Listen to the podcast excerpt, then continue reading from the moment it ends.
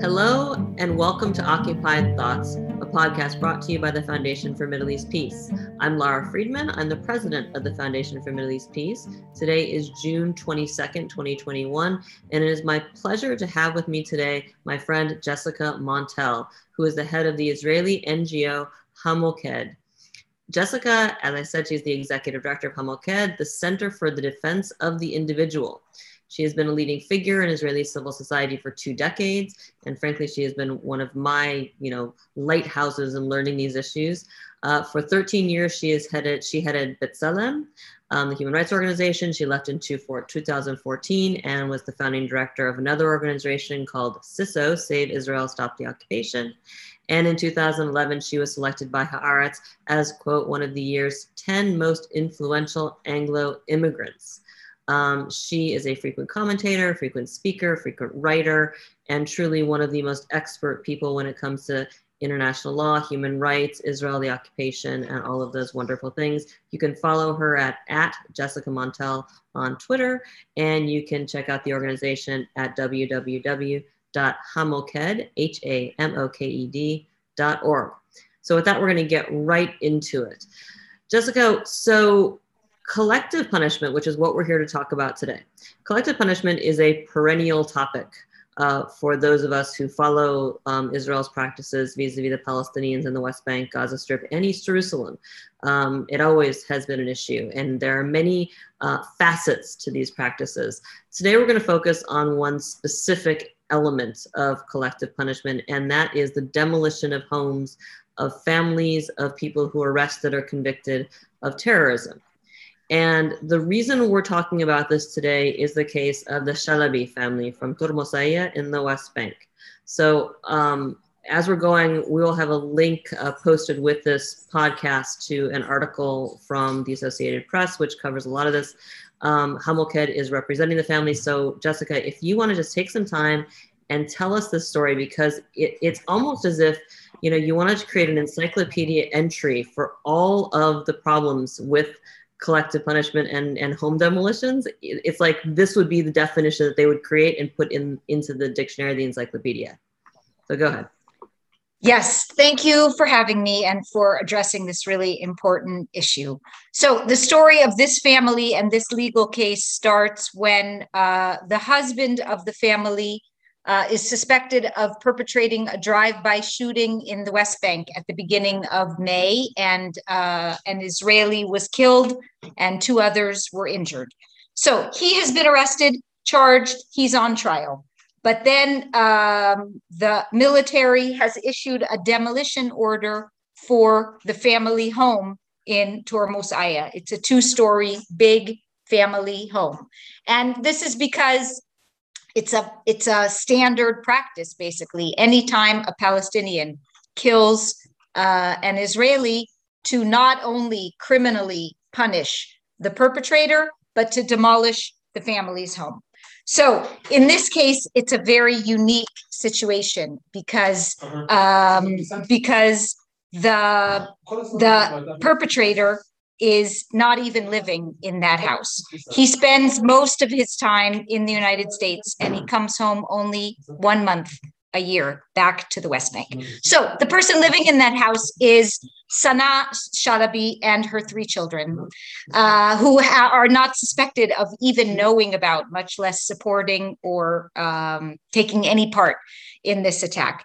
And there's another, um, you know, that that makes the demolition from a legal perspective even uh, more ridiculous is that um, the perpetrator Muntasar Shalabi uh, also suffered from mental illness, um, was taking antipsychotic drugs, had been treated by a psychiatrist, was institutionalized previously. So the idea that, um, you know, not only he's responsible for his actions, but that somehow he is the case that you can uh, uh, demolish the whole family's house um, in order to the, the rationalization for these demolitions is that it's going to deter uh, other people from carrying out these attacks right it's a it's a deterrent you are intentionally harming innocent people in order to deter other people from carrying out these attacks we can talk a little bit about you know whether it's actually effective whether it's justified, even it's not effective. But certainly in this case, where he doesn't even live there and he has mental illness, it seems like uh, you know a crazy case. And I would add the third important biographical details that the whole family are U.S. citizens. So we're talking about a U.S. citizen, uh, Sana Shalabi, and her three children that live in that house. You know, also relevant when you think about U.S. policy toward Israel the US State Department is opposed in general to these home demolitions, you know, the question is whether they would act, you know, go beyond that sort of bland statement of opposition to actually take measures to ensure that a US citizen and her three American children don't lose their home because of this policy. So, so thank you. I want to circle back to the American part um, in a bit, but just to dig in a little bit. So you're so effectively, this is a case where you have the alleged perpetrator, who, by the way, has not yet been convicted. It's still alleged. He hasn't been tried or convicted yet. The alleged perpetrator doesn't live in the home. He lives in the United States. He's effectively estranged from his wife and kids.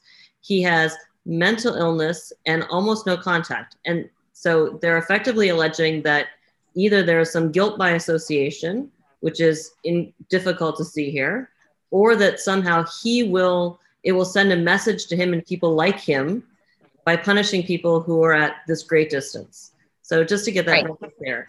That's right. There's no allegation that they are in any way involved. It is an, an intentional policy of harming innocent people so that other people will see that and uh, not engage in attacks because they don't want you know theoretically they're not going to take part in attacks so that their own family members won't be similarly harmed. Okay so let's pull the camera back from the Shalabis for a second and talk about collective punishment as a concept because collective punishment isn't just a term of art used by human rights organizations, right? It, it actually has legal meaning um, under international law. And, and in the Israeli context, there's very specific understanding of what it does or doesn't mean. Can you talk about why and how Israel has come to adopt quite openly a policy of collective punishment, punishing people, as you said, where there's there isn't even a suspicion or an implied accusation that the people who will suffer from this act are the ones who did anything illegal, right?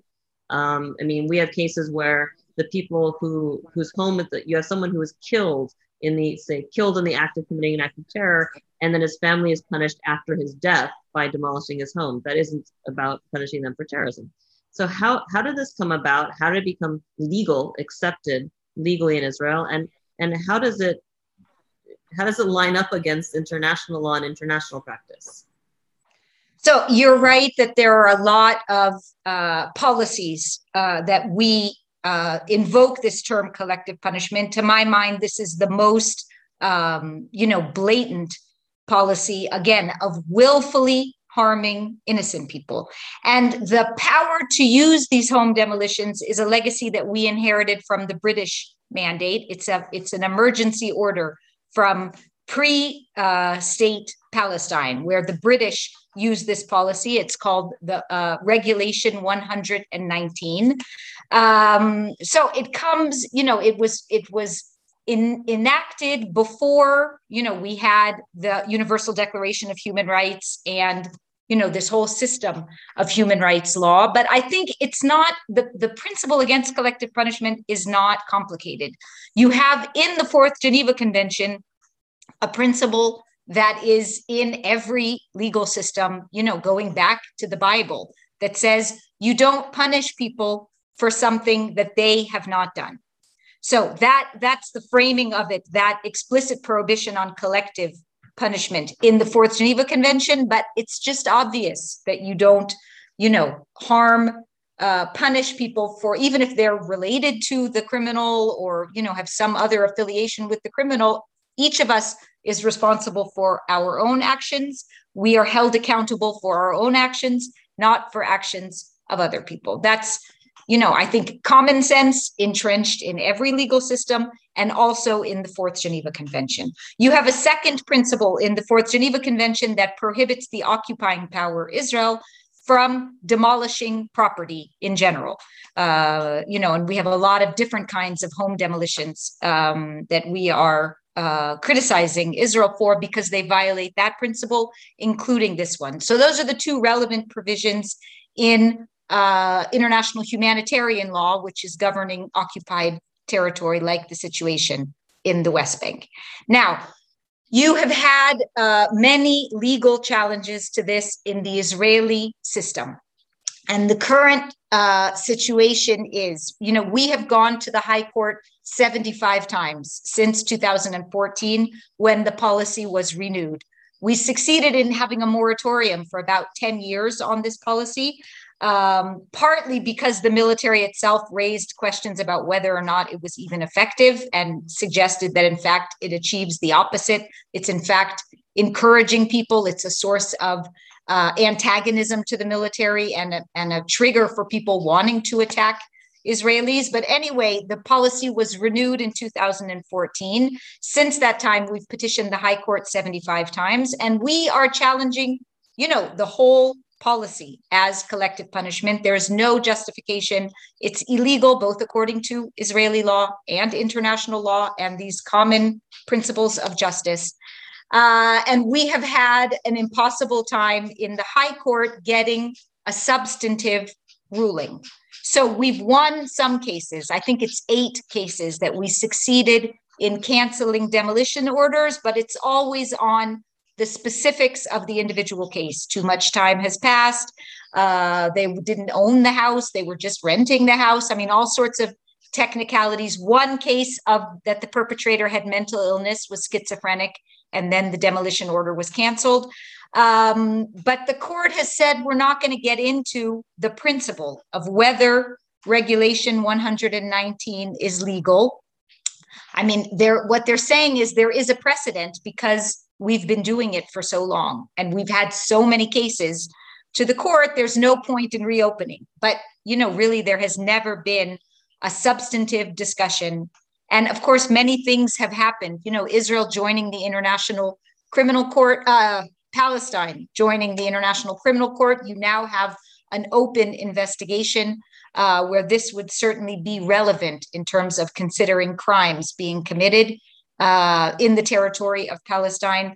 Uh, and still, the court is not willing to engage with the legality as a whole. So, all we are left with is arguing the specifics of the case that uh, Muntasar Shalabi didn't live in the house, as I said, that he has mental illness, all of those things that, uh, you know, we hope would um, save this house I mean, there is a hope that one case and another case and another case sets some sort of precedent. You can't have a blank check to be demolishing houses.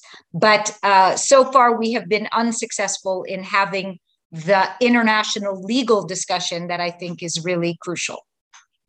It, it's interesting. You you brought up in that, and thank you for that. Um, you know, your answer includes a lot of little. You just sort of things that are actually quite important that people may not know, like the fact that 53 years into the occupation, Israel is still using emergency regulations, the emergency regulations inherited from the British for the temporary occupation that's 53 years long. Um, and it also underscores something that I think has been getting more attention as we've had this discussion of the word apartheid, which is that you have different sets of laws and rules applying to different people, emergency regulations uh, to govern Palestinians in the West Bank side by side by settlers who live with all the rights and, and, and protections of Israeli law. Um, you know what you said about the this coming up in court and, and and experts saying it's it's not effective as a deterrent has always been striking to me because that's the one argument in favor of doing this is that it's a deterrent whether it's legal whether it's moral whether it's right. It's, it's sort of like you know that you've got that terrible choice. If we have to you know if we have to make one person suffer so 100 people don't suffer you know that kind of moral um, right. conundrum. And that doesn't hold up. One very simple question i have to ask you which i thought of is you know we're constantly hearing from defenders of status quo occupation israel policies that you know these damn human rights groups they want to hold israel to a different standard a higher standard than the rest of the world is there any other democracy that has rule of law that you know of that has a policy of collective punishment of civilians um, as part of their legal system because I don't. I can't think of any country in the world no. where if my boyfriend commits a crime, they can come and demolish my house or my husband. Right. Right. Know? I think that's right. I, I also cannot think. And, you know, Israel is very unique in that uh, you have atrocities being committed around the world by autocratic dictatorships uh, with no legal basis. Israel, everything is legal, quote unquote, legal. There are regulations, there are policies, there are procedures for things that are blatantly illegal. But, uh, um, you know, I remember the Amnesty researcher who came here in the 80s that says, you know, most countries are torturing, but nobody's going to admit it. But Israel, you know, there was a whole legal framework to be governing even something as uh, uh, completely illegitimate as torture. Of course, they had other euphemisms for it, but uh, you know the basic principle that things that are blatantly illegal are being conducted according to a legal system, and you have legal advisors that come before the high court and present, and the high court rules on it and says yes, in this case, it's okay. So that is a really um, you know crazy situation of things that are blatantly wrong being conducted with this cloak of legality. And this is, I remember when I first came to Jerusalem in the 90s, and I was talking to a human rights um, uh, monitor activist who was explaining to me the difference between rule of law and rule by law. And the idea that you can make laws to make anything legal, but that isn't rule of law. I mean, when the laws are being written to implement and support what a governing body wants to do against a minority population, then it's it's a different thing entirely. The so let's talk a little bit more about the cases. You, you mentioned that the High Court has been um, reluctant to weigh in on the principle, and this is something that I think is is a common theme um, with cases that are brought before the High Court of Justice in Israel, challenging the various practices that uphold occupation. Right? You can you can whittle away on the margins. You can get technical rulings. You can you know get the court basically saying to the Israeli government, you know, you know, I don't think you can defend this. Do something else so that we don't have to rule against you. That kind of thing. Why do you think the Supreme Court is so reluctant to weigh in even when you have an example, again, this feels like a textbook example that you could bring before the court to say, if you can't support this, then you have to recognize that the underlying practice is the problem. It isn't the technicalities. We put it all together in a simple package here that shows why this is indefensible. You've done this, you've worked with the Supreme Court on these things for years. Why do you think this is so difficult for the court to weigh in on, even when the rulings are pretty clear, right? Yes. Uh, first, we have to uh, recognize that the court has gotten increasingly hostile to human rights over the years, that you have uh, judicial appointments, primarily under Ayelet Shaked when she was justice minister, um, you know, very right wing, ultra nationalist, settler judges. That has changed uh, the composition of the court a bit and the willingness to be engaging in these issues. I mean, it was never great before. Uh, I mean, I think you have a lot of different uh, dynamics going on. Number one, so many things are justified in the name of security. Uh, it's very difficult to expect the court to, um, you know, step in and stop practices that are supposed to be keeping us safe.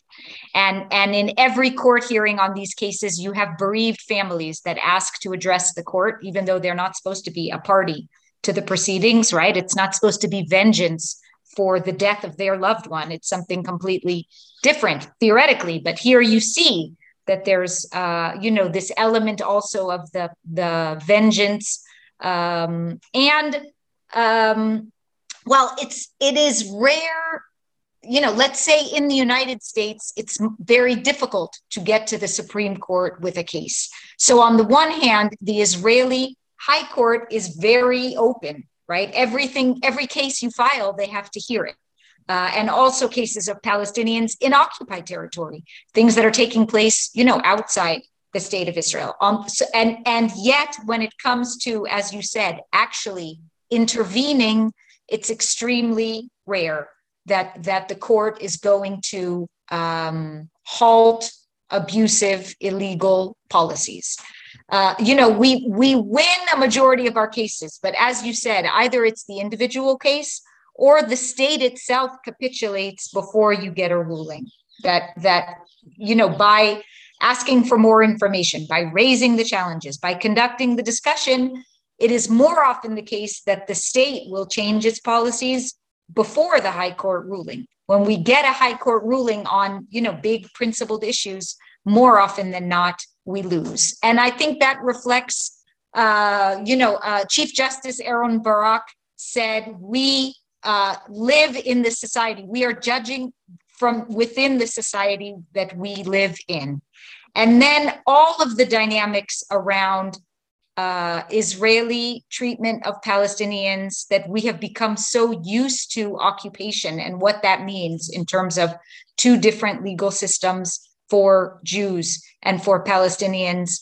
Um, it, they, they, the court just reflects many of those same dynamics rather than being in a position to uh, voice a critique and stop those policies.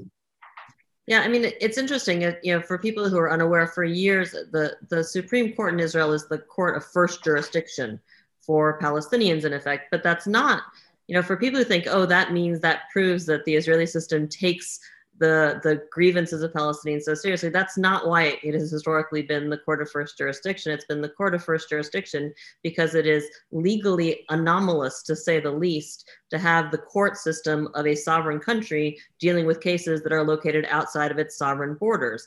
That is such a bizarre situation. And it's worth noting that, that under Ayelet Shaked's leadership, that has actually largely been shifted. So the Palestinians are now when they have claims against settlers forced to go through the Jerusalem court system as if they were citizens. So they now are forced to actually contend with all of the layers of Israeli judicial bureaucracy while they n- do not enjoy the rights and benefits of being actual citizens to which the judicial system is accountable. So it's a really, it's anomalous. Right, that's right. Possible way. Um, so being respectful of your time, I know you're really busy and I really appreciate you taking time to talk to us today. I want you to do that looking ahead thing. Um, I'm first of all curious if you have anything to say about the United States and their and, and the engagement of the Biden administration. And I don't know if there's engagement that is behind the scenes and quiet. I have to hope there is. I haven't seen anything public. One would think that in a case where you have, you know, a family, right, a, a mother and children who are American citizens about under the threat of grievous collective punishment um, that you would have the US weighing in. I, I, would note that historically, the record, the track record of the US government weighing in on behalf of Palestinians whose lands, whose property, who've been arrested in the West Bank has been extraordinarily weak. Um, and, and this is something I followed for, for many, many years. Do you see engagement coming from the Biden administration? That's the first question. And do you think it can make a difference?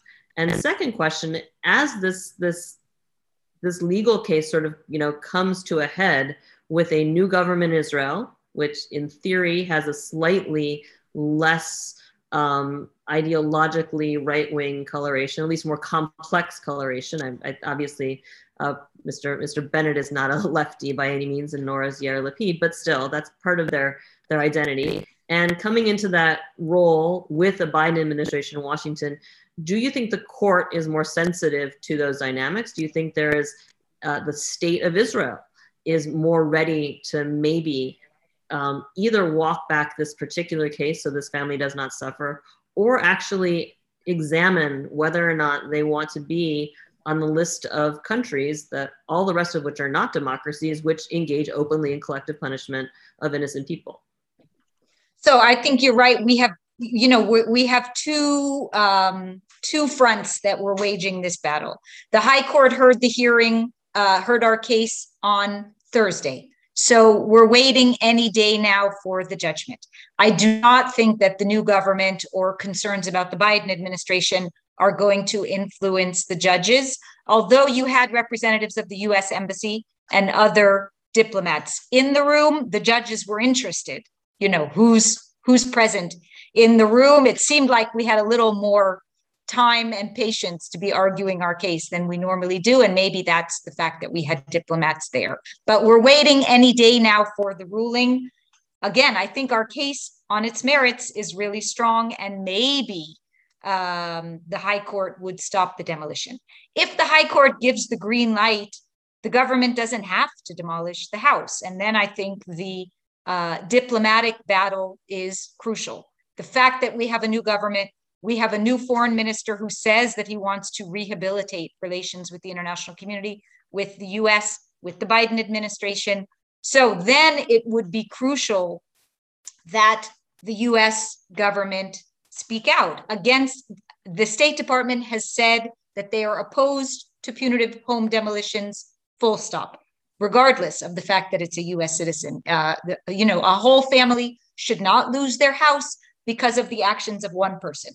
That's the official statement of the State Department. So here is an opportunity, you know, uh, uh, to go beyond that uh, declarative opposition and speak up.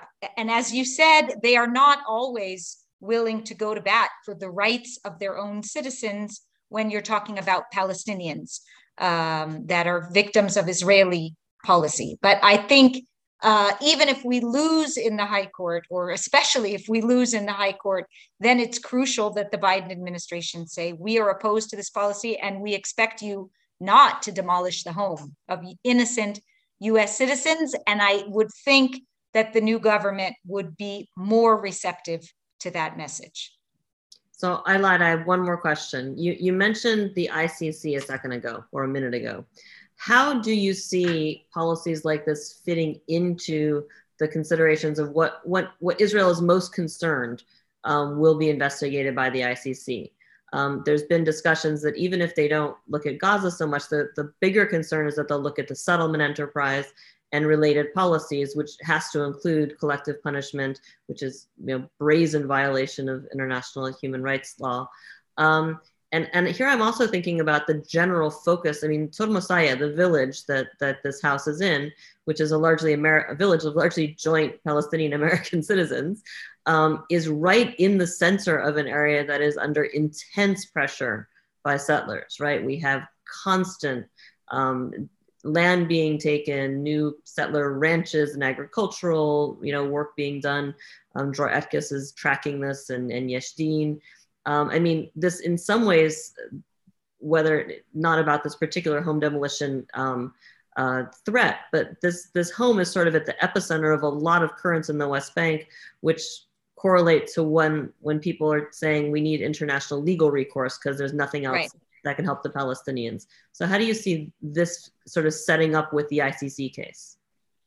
So I would say two things. First, as you say, nothing can be divorced from the broader context. And this particular case, I mean, it's like a train wreck of human rights violations. So first, the attack where Muntasar Shalabi killed uh, an Israeli civilian. In response to that attack, uh, settlers set up an outpost on uh, Beita village lands. So you have a new illegal settlement outpost uh, as a result of the attack. Now you have uh, Palestinian protests against the takeover of their land for that outpost. Uh, you know, every Friday, Palestinians are being injured and killed in those um, protests against the new settlement. So, I mean, as you said, it's um, uh, you know a whole um, ecosystem of uh, violations of rights. And regarding the ICC, I think there are two questions. One, the first purpose of the ICC is to ensure domestic accountability, or you know, it's either accountability or and or deterrence. So I would hope that, and of course, Israel is following everything that's happening at the ICC very closely. So uh, it, I would think it would be enough for the ICC to be looking into um, the issue of punitive home demolitions that would send a very strong signal to Israel. And I think it's twofold. What we have said to the High Court is in this situation, your legal guidance is needed uh, uh, military commanders are issuing demolition orders. Are they criminals? Soldiers are carrying out these demolitions. Are they criminals? So uh, you know, by refusing to deal with the the the legality of the whole policy, uh, the High Court is really, um, you know, leaving the military sort of um, to fend for themselves in this legal arena. And and so, as I said, I think one is the hope that ICC engagement would be a deterrent to Israel. Um, but if not, I agree with you that, um, you know, some cases are very hard to investigate and to identify who are the suspects and to bring them to trial. And some cases are easy. And, and you know, as you said, settlement expansion, there's no secret. Uh, it's all, um, you know, as far as Israel is, you know, by the books. Um, and house demolitions, I think, is also the case. Who signed the order? You know, the name is on the demolition order. And the legal advisor that comes to the High Court of Justice and defends this policy, and the judges that give the stamp of approval. Um, you know, I would think that all of them would have some, it would give them pause uh, that the ICC is looking into crimes committed in the West Bank. Well, I think we're going to stop there. This is um, so helpful. Um, I, I, suspect we'll want to invite you back again. Well, we will for sure on any number of topics. But as this as this particular case um, comes to to some kind of conclusion, um, I want to thank you, Jessica, so much for joining me today, and thanks for sharing your insights with the foundation and our listeners. Um, lot, lot to look at here. I would encourage people to check out the Hamoked website, www.hamoked.org, and also check out the article um, published by the Associated Press. The headline is Palestinian Mom Fights to Stave Off Punitive Home Demolition. Uh, very powerful. Um, for our listeners, thank you for tuning in. And I want to remind you subscribe to the podcast on iTunes, Spotify, and SoundCloud. That way you don't miss anything. We're adding new content pretty much every week.